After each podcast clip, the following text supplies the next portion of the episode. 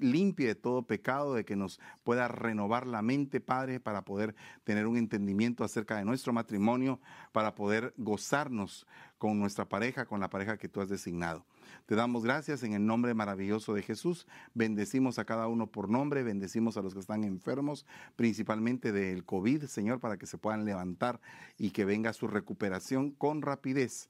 Te suplico también por Zoe Recinos, para que todo lo que has hecho en ella continúe cada vez más evolucionando hasta que todo esto sea extraordinario y podamos totalmente glorificar tu nombre. Gracias te damos en el nombre de Jesús. Amén y amén. Dios les bendiga hermanos. Quisiera basar este mensaje, libertad matrimonial, en el libro de Gálatas capítulo 5, versículo 1. Dice, para libertad fue que Cristo nos hizo libres. Por tanto, permaneced firmes y no os sometáis otra vez al yugo de esclavitud. Eh, como todos saben, el, matrimonio, eh, en el matrimonio se tiene que tener un yugo. Por eso es que dice la Biblia, no andéis en yugo desigual con un incrédulo, porque qué comunión tiene y todo el asunto. E, e, ese, el punto es el yugo. Y, quisiera que ustedes se, se pusiera a pensar cuánto de su tiempo matrimonial ha estado usted con un yugo caminando con su pareja. ¿Cuál es la característica de poder caminar con ese yugo? Bueno, cuando nosotros nos acabamos de casar, pues tuvimos que pasar un tiempo en que teníamos que caminar a la fuerza. ¿Por qué? Porque ella pensaba de una manera y yo pensaba de otra. Creo que hasta la fecha lo pensamos diferente, pero el punto es que ahora el yugo se quitó, porque la Biblia dice que el aceite pudre todo yugo.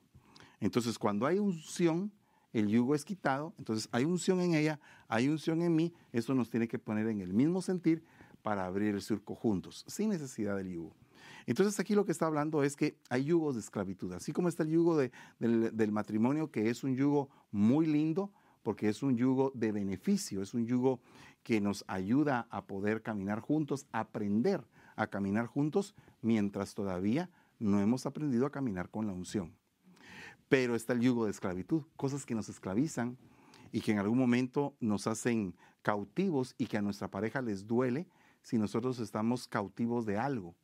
Por ejemplo, eh, supongamos que estamos cautivos de o somos fanáticos del fútbol, por ejemplo, y entonces todo lo cambiamos por el fútbol. Entonces estamos siendo esclavos de algo. Y el Señor nos llamó a ser libres. Entonces, lamentablemente, ese tipo de esclavitud lastima el yugo matrimonial. Y entonces ya el matrimonio no puede avanzar a caminar en unción, sino que tienen que caminar siempre como que van a la fuerza. Amén. Sí, amén. Eh, una de las cosas que que podemos observar es en los, en los recién casados, ¿verdad? Porque lógicamente hay que arar la tierra. Y para arar la tierra hay que ponerse de acuerdo. Y la arar la tierra estamos hablando de nuestro matrimonio. Entonces, por ejemplo, al principio de nuestro matrimonio, como bien decías tú, nos teníamos que acostumbrar uno al otro, porque a veces creemos que el matrimonio, como son recién casados, no van a tener problemas. Desde luego que son dos mundos, dos personas totalmente diferentes que se unen. Ahí hay diferencias. Entonces hay que ponerse el yugo del Señor, el yugo del matrimonio, para arar la tierra primero para poder tener fruto. Claro, ya cuando los dos están entrenados, pues hay que quitarse el yugo porque ya, ya pueden estar los dos tranquilos, pero mientras tanto eh, por eso dice la Biblia, que no te pongas un yugo desigual, pero no quiere decir que no te pongas un yugo, sino que sabemos que al principio del matrimonio sí tenemos que tener un yugo, pero queremos hacer, tener libertad desde el principio y queremos seguir siendo los mismos solteros de antes y no queremos eh, tomar la responsabilidad del matrimonio. Entonces ahí se empieza mal. Y muchos matrimonios empiezan desde el principio con esos problemas, pero no se dan cuenta que sí hay un yugo que el matrimonio pone. Para dar la tierra juntos, para aprender juntos a trabajar, etcétera, y poder ya llegar, ya llega un punto en que solo una mirada se hace uno y uno ya sabe qué es lo que quiere el otro, pero eso se hace con el tiempo. Sí, dice que tenemos que aprender a ser libres, pero en la libertad que Cristo nos da. Entonces, la libertad que Cristo nos da es la libertad que rompe con aquellas ataduras del pecado. Y entonces, si nosotros estamos atados a pecados bien terribles dentro del matrimonio, el matrimonio se vuelve infeliz. Mire, Le voy a poner un ejemplo en 1 Corintios 7:32. Dice, mas quiero que estéis libres de preocupación. ¿Y por qué la gente se preocupa? Porque está afanada. ¿Y la Biblia qué dice acerca de los afanes? La Biblia dice que los espinos son los afanes y que ahogan la palabra de Dios. Entonces, fíjese cómo va concatenado una cosa con otra. Entonces hay gente que todo el tiempo vive preocupada, aún estando casada. Mire lo que dice acá. El soltero se preocupa por las cosas del Señor, cómo puede agradar al Señor. Pero el casado se preocupa por las cosas del mundo, de cómo poder agradar a su mujer. Y sus intereses están divididos. Y la mujer que no está casada y la doncella se preocupan por las cosas del Señor, para ser santas, tanto en cuerpo como en espíritu.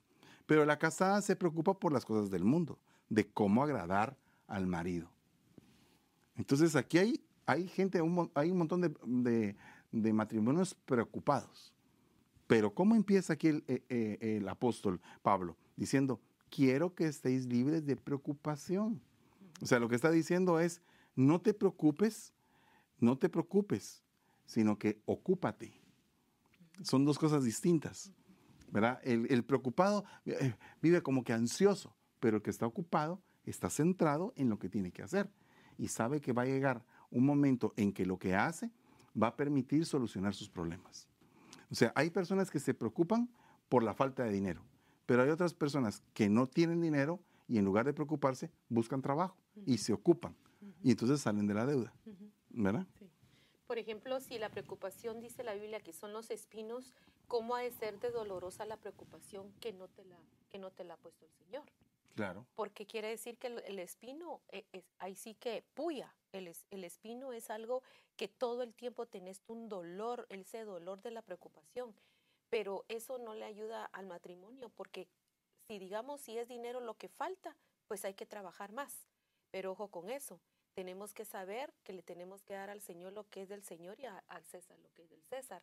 Y, cuando ninguno de los dos quiere entender eso, y es tan básico entenderlo, eh, por ejemplo, yo crecí eh, en una misión donde para nosotros era tan natural el diezmo, tan natural la ofrenda, que, eh, para nosotros eso no, no era problema. Yo no sé, conforme ha pasado los años, siento que en el matrimonio ha bajado ese, esa, ese, es, esa gran bendición de poder dar. Entonces, si te preocupa lo de, lo de las finanzas, pues entonces bloquea al devorador con tu diezmo y tu ofrenda.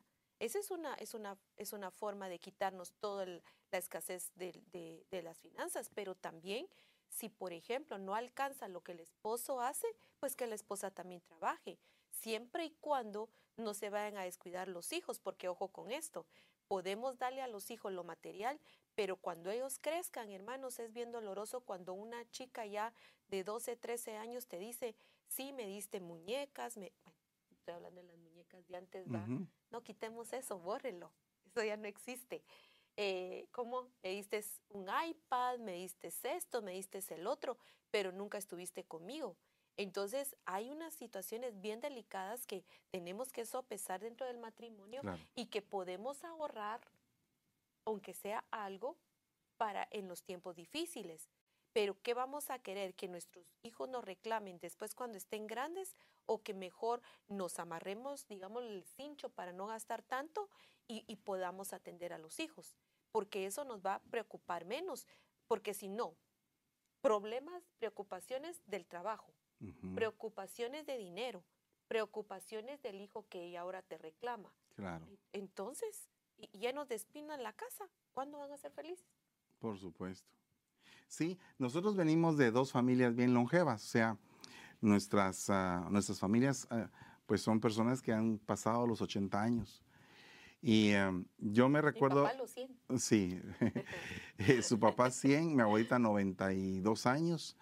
Entonces, pues venimos de familias longevas. Entonces, eh, bien tremendo porque si algo pude yo ver en esas personas que viven mucho tiempo, es que no se preocupan tan fácilmente, sino que saben eh, agarrar la vida como deben de agarrarla. Por ejemplo, confiando en Dios, eh, con una confianza plena. Ahora que estamos cumpliendo años del terremoto de Guatemala, Me recuerdo que para el terremoto, como vivíamos cerca en el, en el mismo barrio, en el 4 de febrero del 76, vivíamos cerca, o sea, yo vivía en la calle y ella vivía en la avenida. No vamos a decir cuántos años teníamos, entonces éramos pequeños. Entonces, entonces resulta que en esa, en esa cuadra muchas casas se cayeron. Sin embargo, yo pude observar, por ejemplo, en mi abuelita y ella en su papá, que estaban tranquilos, como que nada había pasado. Se había caído la casa y tranquilos, ¿verdad? Bien tranquilos. Ni temblando, ni nada, tranquilos. Entonces yo creo que la preocupación desmedida, eh, una preocupación que, no, que ya no es sana, perjudica el hogar. Eso es algo bien tremendo porque te quita la libertad. ¿verdad? Dice, quiero que seáis libres, que no estéis por nada preocupados, afanosos, ¿verdad? Oigan lo que dice acá, un obispo, primera de Timoteo 3.2, debe ser pues irreprochable, marido de una sola mujer, sobrio, prudente, de conducta decorosa, hospitalario, apto para enseñar, no dado a la bebida, no pendenciero, sino amable, no condencioso, no avaricioso, que gobierne bien su casa. O sea, que el que tiene todo lo anterior no puede gobernar bien su casa. Teniendo a sus hijos sujetos con toda dignidad. Pues si un hombre no sabe gobernar su propia casa, ¿cómo podrá cuidar de la iglesia de Dios? No un recién convertido, que no, no sea que se envanezca y caiga en la condenación que cayó el diablo. Debe de gozar, fíjense, también de una buena reputación. Eso es algo muy importante entre los de afuera de la iglesia, para que no caiga en descrédito y en el lazo del diablo. Una persona que tiene descrédito o que tiene mala reputación no puede vivir a plena libertad. Entonces aquí hay vergüenza que cae sobre los hogares. ¿verdad? Por ejemplo, la vergüenza de un vicio, por ejemplo. Eh, eh, alguna, eh, alguna parte de la pareja regularmente siempre es el hombre el que normalmente es el alcohólico. Por ejemplo, me tocó mucho tiempo ir a predicar a grupos de alcohólicos anónimos y así como está el grupo de alcohólicos anónimos, está el grupo de la familia del alcohólico para poder atender a esa persona que tiene ese problema. Entonces aquí es una situación bien tremenda porque el descrédito, la mala reputación, la enfermedad que está viviendo esa persona está lastimando eh, esa libertad en Cristo que podría tener el hogar. Sí, también, digamos, cuando están la mayoría de los que tienen alguien en alcohólicos anónimos, su familia está en neuróticos anónimos. Porque, digamos, tal vez la esposa no es la que toma, pero sí es la que se altera. altera se altera los nervios, entonces empieza a tratar mal a los hijos. Claro. Entonces, eh, estamos hablando de personas que tal vez no conocen al Señor, ¿verdad? O que algunos, no sé, pero la mayoría no conocen al Señor, pero digamos, hay esposas que se tienen que meter en neuróticos anónimos porque llega al punto de que están eh, con la, el estrés y la preocupación de tener un alcohólico en la casa. Entonces, esta persona remata con los hijos porque no tiene cómo eh, poder manejar bien esa, esa neurosis que mantiene por, por el maltrato, por la falta de dinero, porque llega hediondo, porque llega a maltratar a los hijos. Entonces, esa situación se vuelve un caos adentro de la casa. Pero si alguien tiene ese problema y nos está oyendo en este momento, le queremos decir que hay una respuesta para los alcohólicos y para los neuróticos, claro. que es el Señor. El Señor nos ha sacado a nosotros de un montón de cosas. Eh, yo nací en el Evangelio, pero no porque yo nací en el Evangelio, entonces, ah, yo ya vine bien tranquila y ya crecida en el Señor, para nada. Yo tuve que manejar también en mi, mi, estrés, mis preocupaciones, todo, mi, todo lo que yo, la mala manera de vivir de nuestros padres o las herencias genéticas que uno trae, hay que luchar contra eso. Y también si hay alguna persona que nos está escuchando que tiene algún problema de alcohol o cualquier otro vicio, nosotros somos testimonio de que el Señor nos puede cambiar. Entonces usted también puede buscar al Señor, eh, busca al Señor mientras puede ser hallado, mientras está cercano, dice la palabra, para que usted también, el Señor, pueda hacer la obra como está haciendo con nosotros. Nosotros no somos perfectos, pero sí el Señor nos ha ayudado. O sea que hay, digamos, hay cordones umbilicales, hay ataduras, hay ligaduras. Y cuando empezamos a ver todo eso, este tipo de circunstancias no te da plena libertad. Por ejemplo, un cordón umbilical es cuando, por ejemplo, el marido padece de mamitis, por ejemplo, o, el, o la mujer padece de papitis. Entonces, ahí no hay una libertad. Por ejemplo, la mujer está pasando por problemas tal vez no económicos, sino que de gustos, que le faltan un gusto. Por ejemplo, están casados y, y, el marido le provee, trabaja para ella, la cuida, la sostiene, pero ella no está conforme, ella quiere algo más. Y como el marido no se lo puede dar, va con su papá. ¿Verdad? Entonces ahí con su papá, y que papi pague, y que papi no sé qué, y que mi papá. Entonces e, eso no está bien, porque ya la mujer ya está casada y, y, su marido no le está faltando eh, que se están levantando como, como pareja, que, que, cuando uno se levanta, pues no empieza uno con una gran bonanza normalmente, pero, pero ya es hora de que ella se deshaga de esa ligadura. ¿Verdad? Y también los padres que ayuden con eso. Y los padres que tienen que ayudar con eso. Y después está el otro lado, cuando, por ejemplo, el, el, esposo está ligado a la mamá o al papá, ¿verdad? Pero más a la mamá. Entonces, eh, que, que, tiene que cuidar a su mamá, que su mamá aquí, que su mamá allá. Y no estoy diciendo que se descuide a la madre.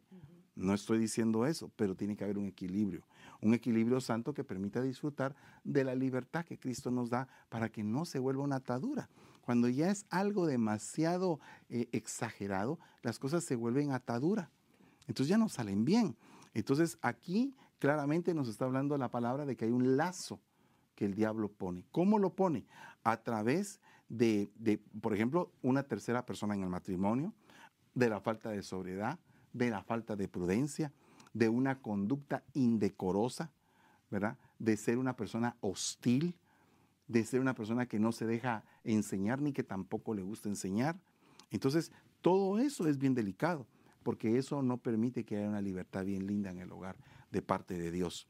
Y por otra parte, la falta de una buena reputación. Hermanos, tenemos que ser muy cuidadosos para que no venga el día en que estamos con una mala reputación, ya sea por deudas, ya sea porque por un vicio o porque tratamos por un problema de violencia intrafamiliar o que llegue la policía y que se lleve al niño o que se lleve al marido y todos son cristianos en esa casa supuestamente.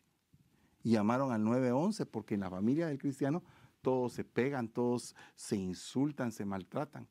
Entonces yo creo que eso es falta de una buena reputación y lógicamente es falta de una buena libertad en Cristo Jesús. Por otra parte, dice que otra de las eh, cosas que no nos permite tener una, una libertad en Cristo en nuestro matrimonio es la falta de perdón.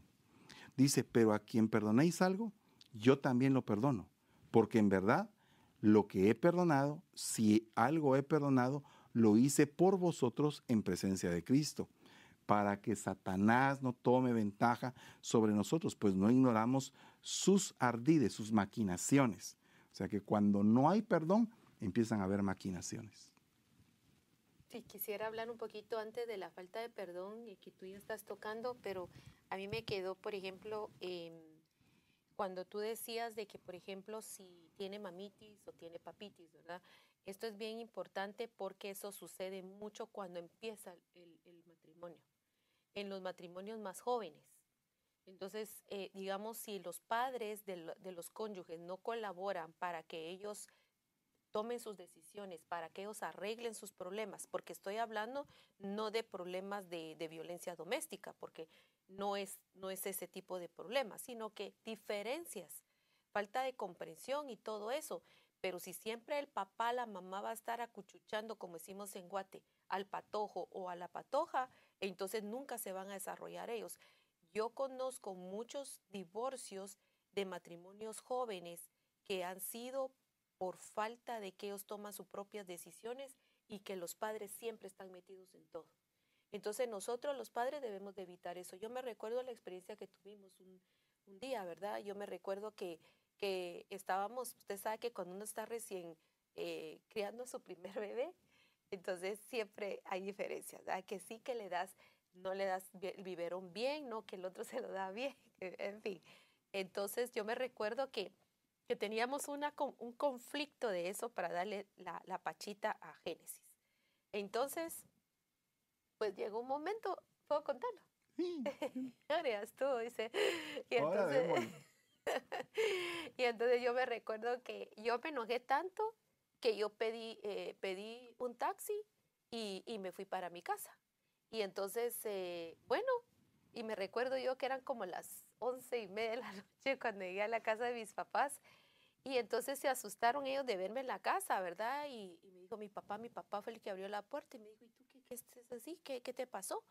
Y entonces yo le conté, uno se pone a llorar, sí, que el biberón de la Génesis, que, bueno, fue una tontería, pero entonces, pero como uno es recién casado, es recién parido, eh, uno no sabe cómo, cómo debe de hacer las cosas, ¿verdad? Y como, y como digamos, él decía que había que eh, dejar, que no se le diera gusto a la niña, yo quería darle gusto a la niña, en fin.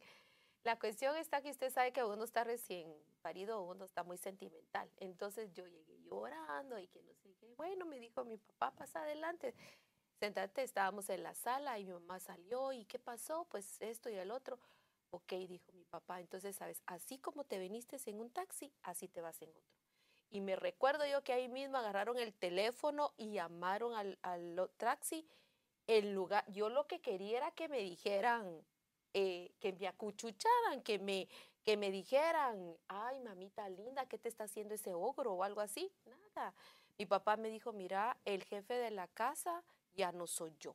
El jefe de tu casa es tu esposo y yo no veo ningún problema en esto. Pónganse ustedes de acuerdo y ustedes tienen que crear a Génesis como el Señor les vaya guiando. Nosotros les podemos dar consejos, pero no nos vamos a meter en este lío. Y ahí agarró el teléfono. Estaba yo en shock. Yo no podía creerlo. Al rato ahí estaba el taxi y me, me, acompañaron los dos a la puerta y me dijeron, mi hijita linda, ya te casaste, así que anda, arregla tus problemas tú. Y entonces, ahí mismo me regresé. Ay, Dios mío, dije yo de veras que, pero realmente ya con el tiempo uno dice, tenían razón. ¿Qué tal si no actúan así? Todavía estuviera yo llamando por teléfono a ellos para todo. Eh, entonces, para los matrimonios jóvenes, eh, tienen que resolver ustedes sus problemas, hermanos. El Señor les va a dar la salida, el Espíritu Santo puede estar obrando en ustedes y, y pídanle a Dios. Pero no podemos estar todo tocando la puerta de los padres porque entonces hay divorcios ahí. Claro. Hay divorcio. Definitivamente, tiene que haber perdón para estar verdaderamente libres.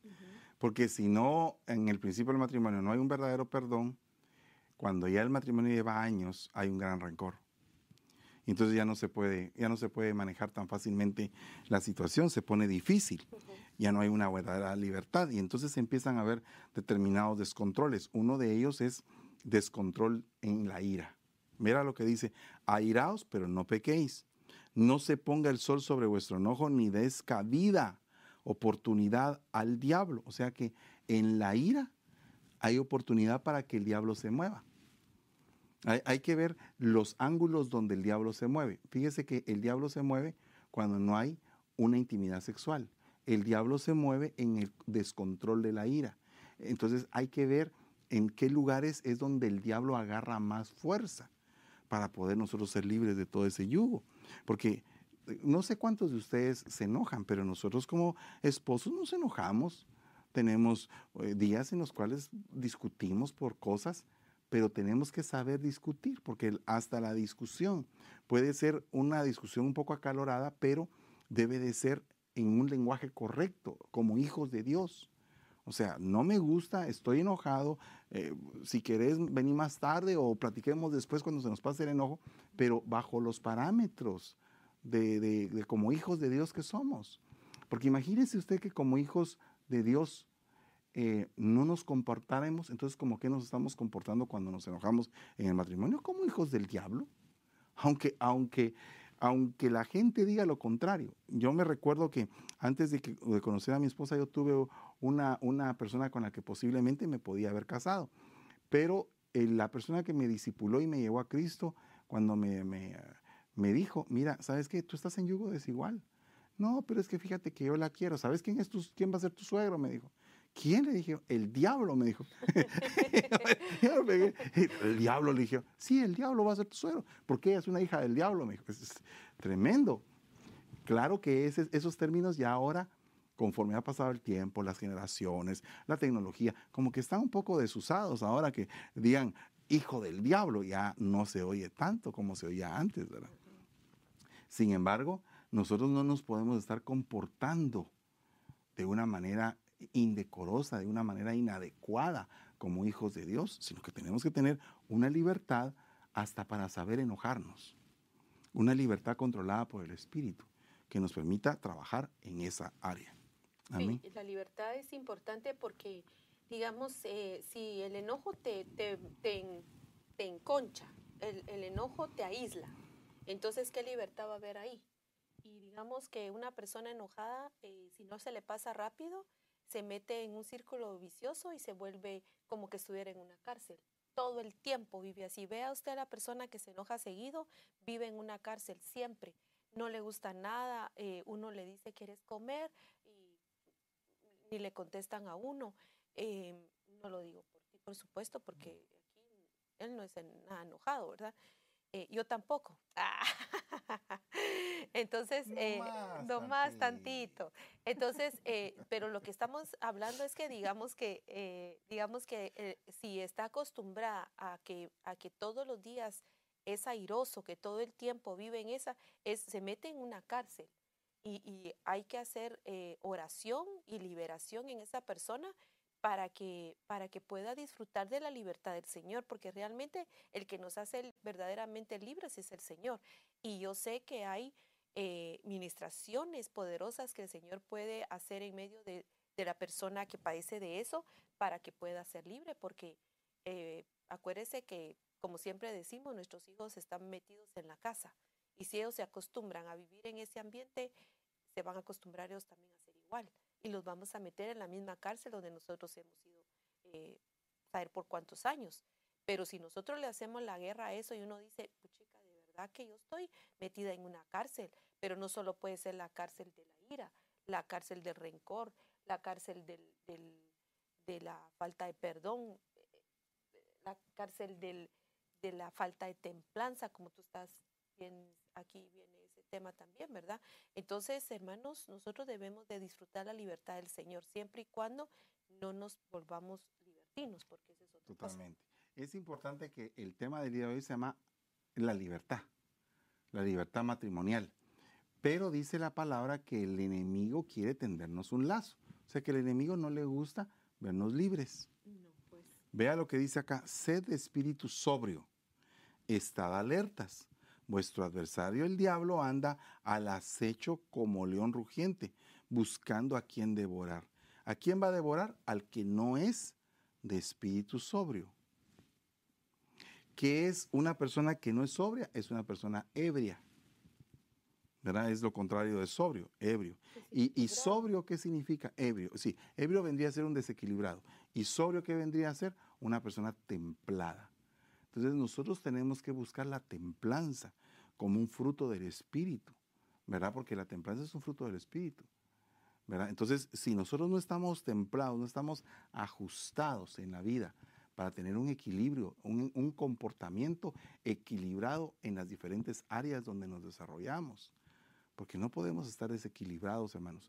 Matrimonios de desequilibrados producen desequilibraditos, diría mi pastor hace muchos años. Entonces, nosotros tenemos que tener cuidado de producir desequilibraditos porque nuestros hijos andan viendo cómo nos portamos, si verdaderamente somos cristianos, porque qué terrible es que seamos, digamos, pastores y que nos comportemos como los del mundo. No, no es así. Nuestros hijos tienen que ver un ejemplo probo en nuestras vidas, un ejemplo de trabajo. Por ejemplo, si, si, tus hijos te conocen, que digan, mi papá es un trabajador, mi mamá trabaja, eh, mis papás se dedican, eh, son personas que quieren lo bueno, mis papás son proveedores, que hablen bien tus hijos de ti. No que digan, ay, mi papá, ay, Dios mío, que Dios tenga piedad de él. Eh, mi papá es terrible, mi papá esto, mi papá lo otro. Entonces, es porque falta templanza. ¿verdad? Y si tú no fuiste templado en tu hogar, porque mira, hace muchos años eh, tenía yo un, amigo que lamentablemente su mamita no tenía muy buena reputación, lamentablemente. Pero él, al ver la conducta de, su madrecita, que era muy, muy terrible, era reprochable la conducta, él tomó la actitud de ser totalmente diferente a su mamá. Y él era un hombre, pero íntegro totalmente, sabiendo que la mamá tenía grandes problemas por su conducta, indecorosa, por su conducta mala. Entonces, aquí no es cuestión de que venga alguien con la excusa, decir que como mi papá o mi mamá fueron así, yo también soy así. Pero si ahora tu papá es Cristo, entonces, y, y quien funciona como tu madre es el Espíritu Santo, ¿no tendrías que cambiar? Porque si no, entonces, ¿por qué venimos nosotros y decimos, rechazo toda maldición ancestral y pegamos de gritos, nos jalamos el pelo y hacemos mil cosas y a la larga seguimos igual? Entonces, ¿de qué sirve? Mejor no gritar tanto y hacer lo que se tiene que hacer, comportarse decorosamente. Mi papá era borracho, no tengo por qué serlo yo. Eh, mi, papá era vicioso en un casino y tiraba todo el... Eh, lo digo figurativamente, no porque así fuera. Pero mi papá tiraba el dinero en un, casino. Yo no tengo por qué ser así. Mi papá era esto, mi papá era aquello. Yo no voy a ser así. Yo voy a luchar hasta el último día de mi vida por no ser lo malo que eran mis padres. Pero si yo también, mi papá tomaba, pero entonces yo ahora soy drogadicto. Entonces mi hijo va a ser narcotraficante. Que el Señor reprenda al diablo, pues, entonces ¿para dónde vamos? Por todo por la falta de templanza, porque la falta de templanza está ligada a un acecho del enemigo. O sea que el enemigo anda viendo a quién, quiénes son los destemplados. O sea que el enemigo se, va a tener relación con el que no está templado con el que está desequilibrado. Con ese va a tener más fácil relación y va a ser al que más fácilmente va a devorar. No, y cuando un hijo ve la templanza del padre, él también, él también aprende. Porque, por ejemplo, si uno, digamos, em, por ejemplo, va uno, no le grita al hijo, el hijo cuando grita, rápido manda un texto y le dice a uno, mami, perdóname, no fue bueno lo que, como te contesté. Inmediatamente el muchacho se arrepiente porque dice, si ellos no me gritan, ¿por qué voy a gritar yo? Si, si él tiene el entendimiento de Dios, por supuesto, ¿va? porque hay patojos que no les importa. Pero si uno siembra, por ejemplo, ¿va? tal vez en un tiempo uno se portaba mal, pero como el Señor lo ha ido enseñando a uno, uno, es que hermano, nosotros vamos como la luz de la aurora. No puede ser que yo esté igual que hace un mes. Tengo que haber avanzado ya un mes y he avanzado algo.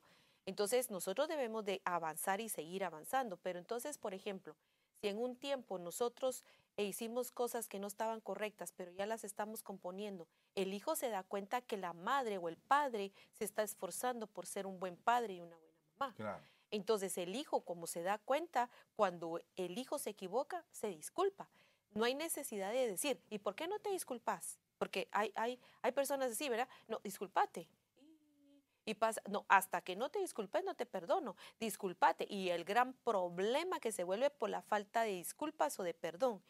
Pero cuando uno ha, ha practicado eso, el hijo es automático, ¿verdad? Así como uno, uno también es, papito, disculpame, oíste, mira, fíjate que perdóname, no te planché la camisa, pero fíjate que estaba apurada, pero mira, la próxima vez no te la dejo de planchar plancharla tú ahorita. Pero son cosas que usted dirá, ah, pero si el patojo debería planchar la, camisa. Pero es que eh, pero es que ahí es donde entra la, la, buena, la buena relación. Cuando tú das y él te da y te responde bien, ¿verdad? Porque como estamos hablando del equilibrio, que es parte de tener una buena libertad. Entonces, eh, es, es parte de eso. Cuando tú tienes una buena relación con el hijo, entonces el hijo mismo te dice, mamita, no tengas pena. O cuando uno le agarra la tarde, ¿verdad? Y uno dice, papi, mira, ahí te dejé medio calentado, mi amor, pero ahora sí me tengo que ir, mira, no me dio tiempo. No tengas pena, mami, yo, yo, yo, yo voy a terminar de cocinar. Pero porque hay una, ¿cómo se dice? camadería. Camaradería. Camaradería. Entonces, yo te doy, tú me das, yo te ayudo. E, e, eso debe de existir entre los padres y los hijos para tener eh, eh, matrimonios equilibrados y, hogares equilibrados. La palabra templanza significa moderación, sobriedad y continencia. Dice, es una de las cuatro virtudes cardinales que consiste en moderar los apetitos, el uso excesivo de los sentidos, sujetándolos a la razón. Entonces, es bien tremendo esto de la templanza, porque ¿cuántos habremos que somos templados o que no somos templados o que estamos en la lucha por llegar a ser templados. ¿verdad? Entonces, nosotros tenemos que ser eh, eh, bien, bien acuciosos en todo esto para que el enemigo no nos quite la libertad matrimonial. Vea lo que dice 1 Corintios 7.1, 7.5. No os privéis el uno al otro, excepto de común acuerdo y por cierto tiempo, para dedicarse a la oración. Volved pues después a juntaros a fin de que Satanás no os tiente por causa de vuestra falta de dominio propio. Fíjese, tremendo. Entonces aquí hay dos problemas. Falta de intimidad y falta de dominio propio. Esto significa que ambas cosas producen que el enemigo llegue como tentador. Entonces nosotros tenemos que ser cuidadosos porque si no tenemos una verdadera libertad en el área sexual, no podemos, eh, no podemos tener una libertad en nuestro matrimonio. Tenemos que trabajar en esa área para que haya bendición. Sí, amén. Eh, usted sabe, hermanos, que hay, hay algunas personas que padecen de, algún tipo de enfermedad. Entonces, ah, lo primero que tiene miedo la persona es de ir donde el médico, ¿verdad? Tiene miedo de ir donde el doctor. Está, tiene problemas de intimidad y es un problema médico el que está pasando. Es, me voy a ir por ese lado, pero hay diferentes formas de poder evitar la intimidad. Supongamos que fuera una diabetes en el hombre que no le permite pues eh, ser cercano a su esposa en esa área, porque se le ha ido la virilidad, por ejemplo, una alta diabetes. En ese punto toca lo tuyo, ah, no toca el punto de la mujer, porque el punto de los hombres no atino. no sé, dale. No, no, estabas hablando. Ok, entonces digamos, por ejemplo, si hay algún tipo de enfermedad o algún tipo de padecimiento en la esposa, entonces hay que ir donde el médico. Pero mire, mana, hay veces que el médico no atina, hay que ir con otro. Y si ese médico tampoco atina, hay que ir con otro. Pero lo que pasa es que muchas veces nos quedamos solo con la primera información. Entonces, y tal vez no es la correcta. Entonces uno viene con la cabeza así de este tamaño, pensando que saber qué nos pasó. Y tal vez es algo bien fácil de arreglar. Pero no nos podemos quedar con la primera opinión porque muchas veces el médico cree que todas las mujeres somos iguales. Y, y aunque ve muchas mujeres, el médico le da la misma pastilla a todas con el perdón de los médicos, disculpe si alguien me está oyendo que es médico, tal vez no todos son iguales, pero algunos sí. Entonces eh, viene y te da la misma pastilla, digamos, a María es esta pastilla, también para ella María, María, María. No. Cada persona es distinta, cada mujer es diferente. Hasta que no demos nosotros con el clavo, entonces nosotros tenemos que, que seguir buscando la ayuda, porque sí hay ayuda. Eso sí le puedo yo decir. Sí hay ayuda para todo tipo de problema a causa de evitar la intimidad. Que por esto, que no es un dolor de cabeza, eso es lo que decimos la mayoría. ¿verdad? Pero no es que sea dolor de cabeza, son otro tipo de dolores. Entonces, eh, pero eh, sí hay que, hay que buscar ayuda, hermanas. Y sí se puede, sí se puede lograr siempre y cuando tengamos la paciencia de buscar ayuda y también hacer lo que el doctor nos está mandando hacer. Pero sí es posible que podamos componer ese tipo de situaciones. Ahora sí, la diabetes. la diabetes, o sea, un examen de lípidos, una, una cita con el doctor, ver de qué enfermedades se pueden padecer por las cuales en algún momento la virilidad se ha perdido, la falta de testosterona, la edad.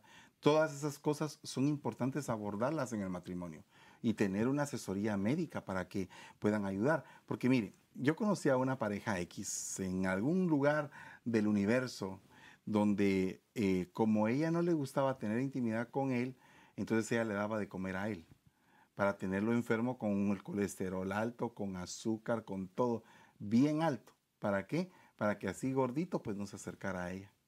Porque, entonces, porque se vuelven lentos, ¿o qué? Sí, se vuelven lentos y entonces baja pues el apetito sexual.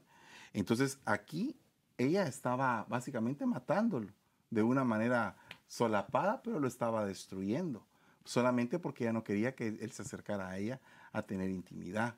Entonces, eso es un caso de los más difíciles, desde el punto de vista de mi persona como pastor que he tenido que abordar, vergonzoso, ¿me entiende? Porque eso no se hace, ¿verdad? No se hacen esas cosas, pero sin embargo, y yo he visto ese tipo de, de circunstancias pasar en algunos matrimonios. Primera de Juan 3.10 dice, así distinguimos entre los hijos de Dios y los hijos del diablo. El que no practica la justicia no es hijo de Dios, ni tampoco lo es el que no ama a su hermano. Entonces la falta de justicia produce que básicamente un engendro diabólico se dé. Entonces, cuando en un hogar no hay justicia, es algo bien tremendo, hermanos. Un hogar sin, sin leyes, sin orden, es un hogar que perece. Tiene que haber justicia, tiene que haber verdaderamente derechos, derechos y obligaciones, porque la justicia está basada en dos puntos, tus obligaciones, ¿verdad? Y tus derechos. Los derechos es a lo que, por ejemplo, una mujer tiene derecho a, a ser proveída, tiene derecho a tener su ropa, tiene derecho a que se tenga su arreglo personal, ¿verdad? O sea, y es necesario que el hombre pueda proveer de eso para que estén así, ¿verdad? O sea, tienen que estar bien arregladas, así, bonitas. Pero, ¿qué pasa cuando eh, ese, ese derecho se, se, rompe? Cuando, por ejemplo, ella dice, mira, fíjate que quisiera comprarme una mi cremita ahí, una, una cremita que compra la de la tortuga herida de hace, de hace 20 años. Mira, tengo como 20 años de estarte pidiendo una cremita para no creo que eso sea correcto. Yo creo que es, es necesario que haya justicia. No es correcto que un hijo le esté pidiendo su alimento al padre. El padre se lo tiene que dar. Eh, algunos, algunos papás, cuando los hijos ya se van a recibir, les dicen, bueno, ya te vas a recibir, ya viene mi retorno. Me tienes que devolver lo que, lo que he gastado en ti. Pues si él no pidió venir al mundo. no. pidió venir. Cosa distinta es que el hijo, en el amor de Dios, venga y diga, voy a reconocerles a mis padres lo que se esforzaron y venga y llegue el hijo a honrarlos con el dinero que, de lo que ganan, ¿verdad? Pero son dos cosas diferentes porque la Biblia dice que no son los hijos los que deben de proveer para los padres, sino que los padres para los hijos. Hasta para los nietos. ¿Verdad? Entonces, y hasta para los nietos. El hombre bueno deja para los hijos de sus hijos, dice. Entonces, definitivamente nosotros tenemos que aprender a prosperar en el Señor para poder eh, sustentar a nuestra familia. ¿Verdad? Dice que eh, los maridos deben de amar a, a, la mujer como Cristo ama a la iglesia, que la sustenta. Esa palabra es ectrefo, que significa que la acaricia, que la lleva a la plenitud que la prepara. Entonces, imagínense qué tremendo, ¿verdad? O sea que un marido está responsabilizado de llevar a la plenitud a su esposa, de, prepararla, pero también la esposa está responsabilizada de atender al marido. Entonces, derechos y obligaciones. Amén. y la falta de justicia es falta de libertad. Porque, digamos, si estamos viendo, digamos, en una corte, cuando se hacen injusticias, se le priva de la libertad que le corresponde al, al, que está ajusticiando, ¿verdad? Entonces, digamos, si, si hay una verdadera justicia dentro del matrimonio, va a haber una gran libertad.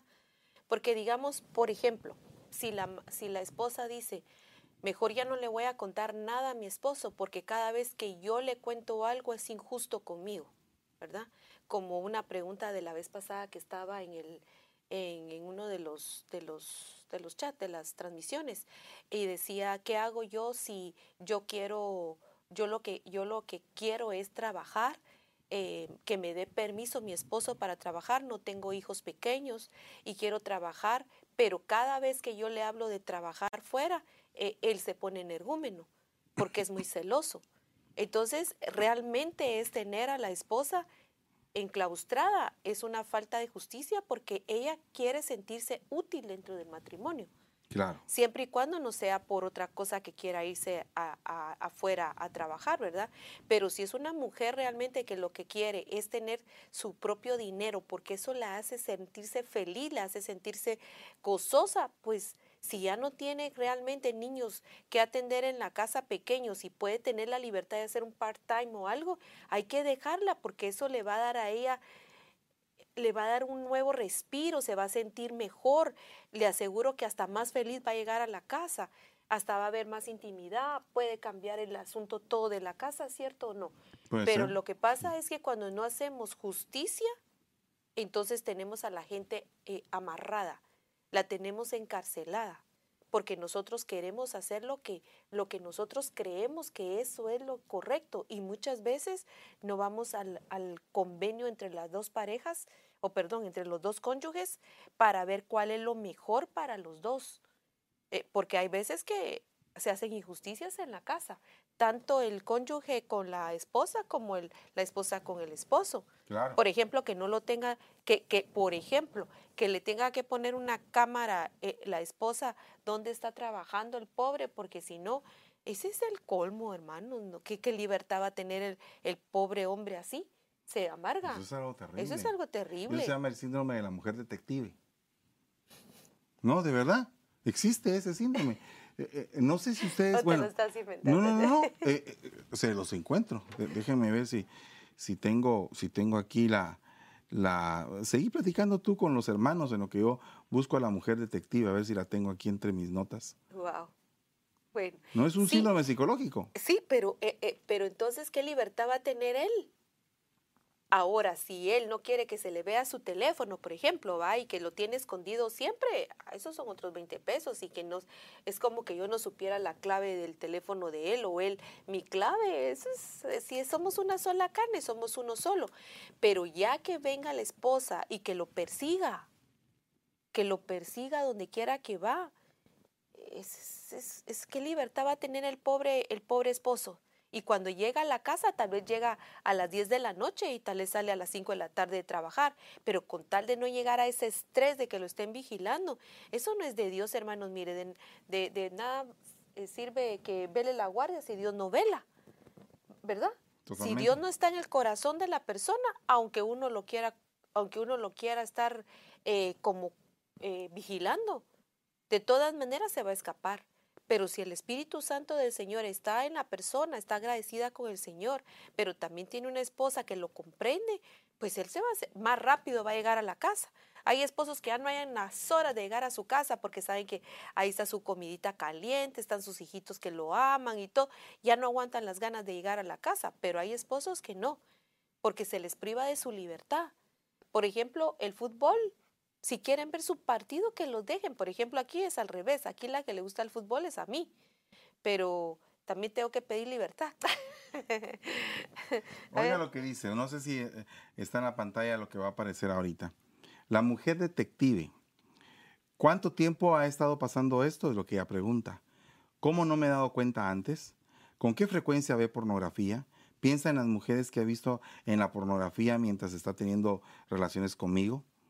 Luego hacen estas preguntas a su pareja constantemente, a pesar de que el esposo le dice la verdad. La, la, traición ya cobró y la confianza ha sido fracturada. La mujer se encuentra traumada. Hay un trauma que se llama el trauma de la mujer detective, porque el marido no se ganó su confianza, sino que se ganó su desconfianza. Pero entonces ahí es al revés. No, no, no, pero, no, no, no, pero oigan lo que dice. E, empieza la manifestación del ciclo eh, traumático. ¿Cuál es la manifestación del ciclo traumático? Búsqueda de facturas telefónicas, tarjetas de crédito, estados bancarios, historiales de las computadoras. Puede instalar software de monitoreo en todos los dispositivos que tienen acceso al Internet. O demandan saber dónde está su esposo en todo momento. Esta también es una forma de protegerse contra el daño y la traición futuros. Periodo de angustia. ¿Verdad? Todo lo que está pasando. Ahora, alguien podría decir, hermano, ella tiene razón. Es que existe el caso de que tiene y el caso de que no tiene la razón. Existen los dos casos. Eh, cuando hay una, hay una razón. Hay una justificación y, y, se desarrolla el síndrome. Y cuando no hay la justificación, pero de todos modos se desarrolla, debido a problemas que ella tuvo, por ejemplo, en su niñez, en su adolescencia, con una experiencia anterior, posiblemente con una pareja que tuvo anteriormente. Entonces, todo eso va, va íntimamente ligado al trauma. Y por eso es que hace, hace ya tiempo que dimos este, este seminario matrimonial que se llama eh, Traumas Matrimoniales.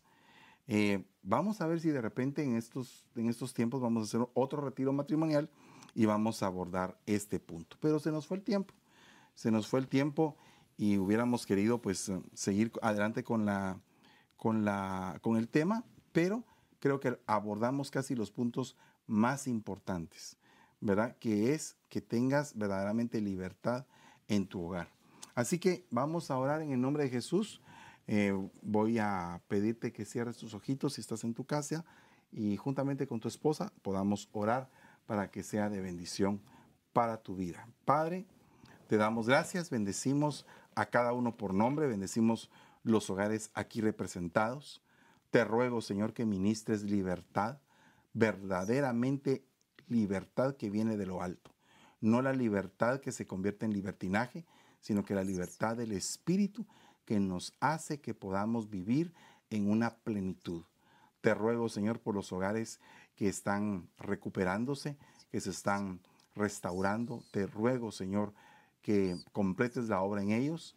Bendice nuestro matrimonio, bendice los matrimonios aquí representados y te damos gracias por esta noche tan especial en el nombre poderoso de Jesús. Gracias te damos y te bendecimos, Señor. Amén y amén.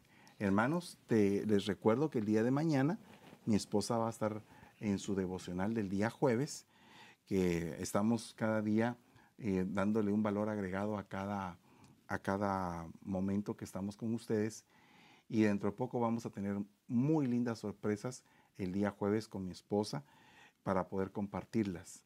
Y em, el día viernes tenemos nuestra aljaba del salmista. Va a ser algo muy hermoso también. Y luego tenemos el día sábado los estudios, eh, los ah, devocionales para jóvenes a las 5 de la tarde. Y el día domingo a las 9 de la mañana y a las 11 y media nuestros devocionales. Que Dios me los bendiga y pasen una muy buena noche. Bendiciones hermanos y gracias por siempre sintonizar su, este programa, esta, esta, este momento tan precioso que tenemos todas las parejas. Le deseamos realmente que esté bien usted, toda su familia y si tiene un enfermo hermanos, estamos orando todos los días por los enfermos, especialmente por los que están con el COVID. Que el Señor los bendiga y les mantenga con salud. Gracias. Feliz noche.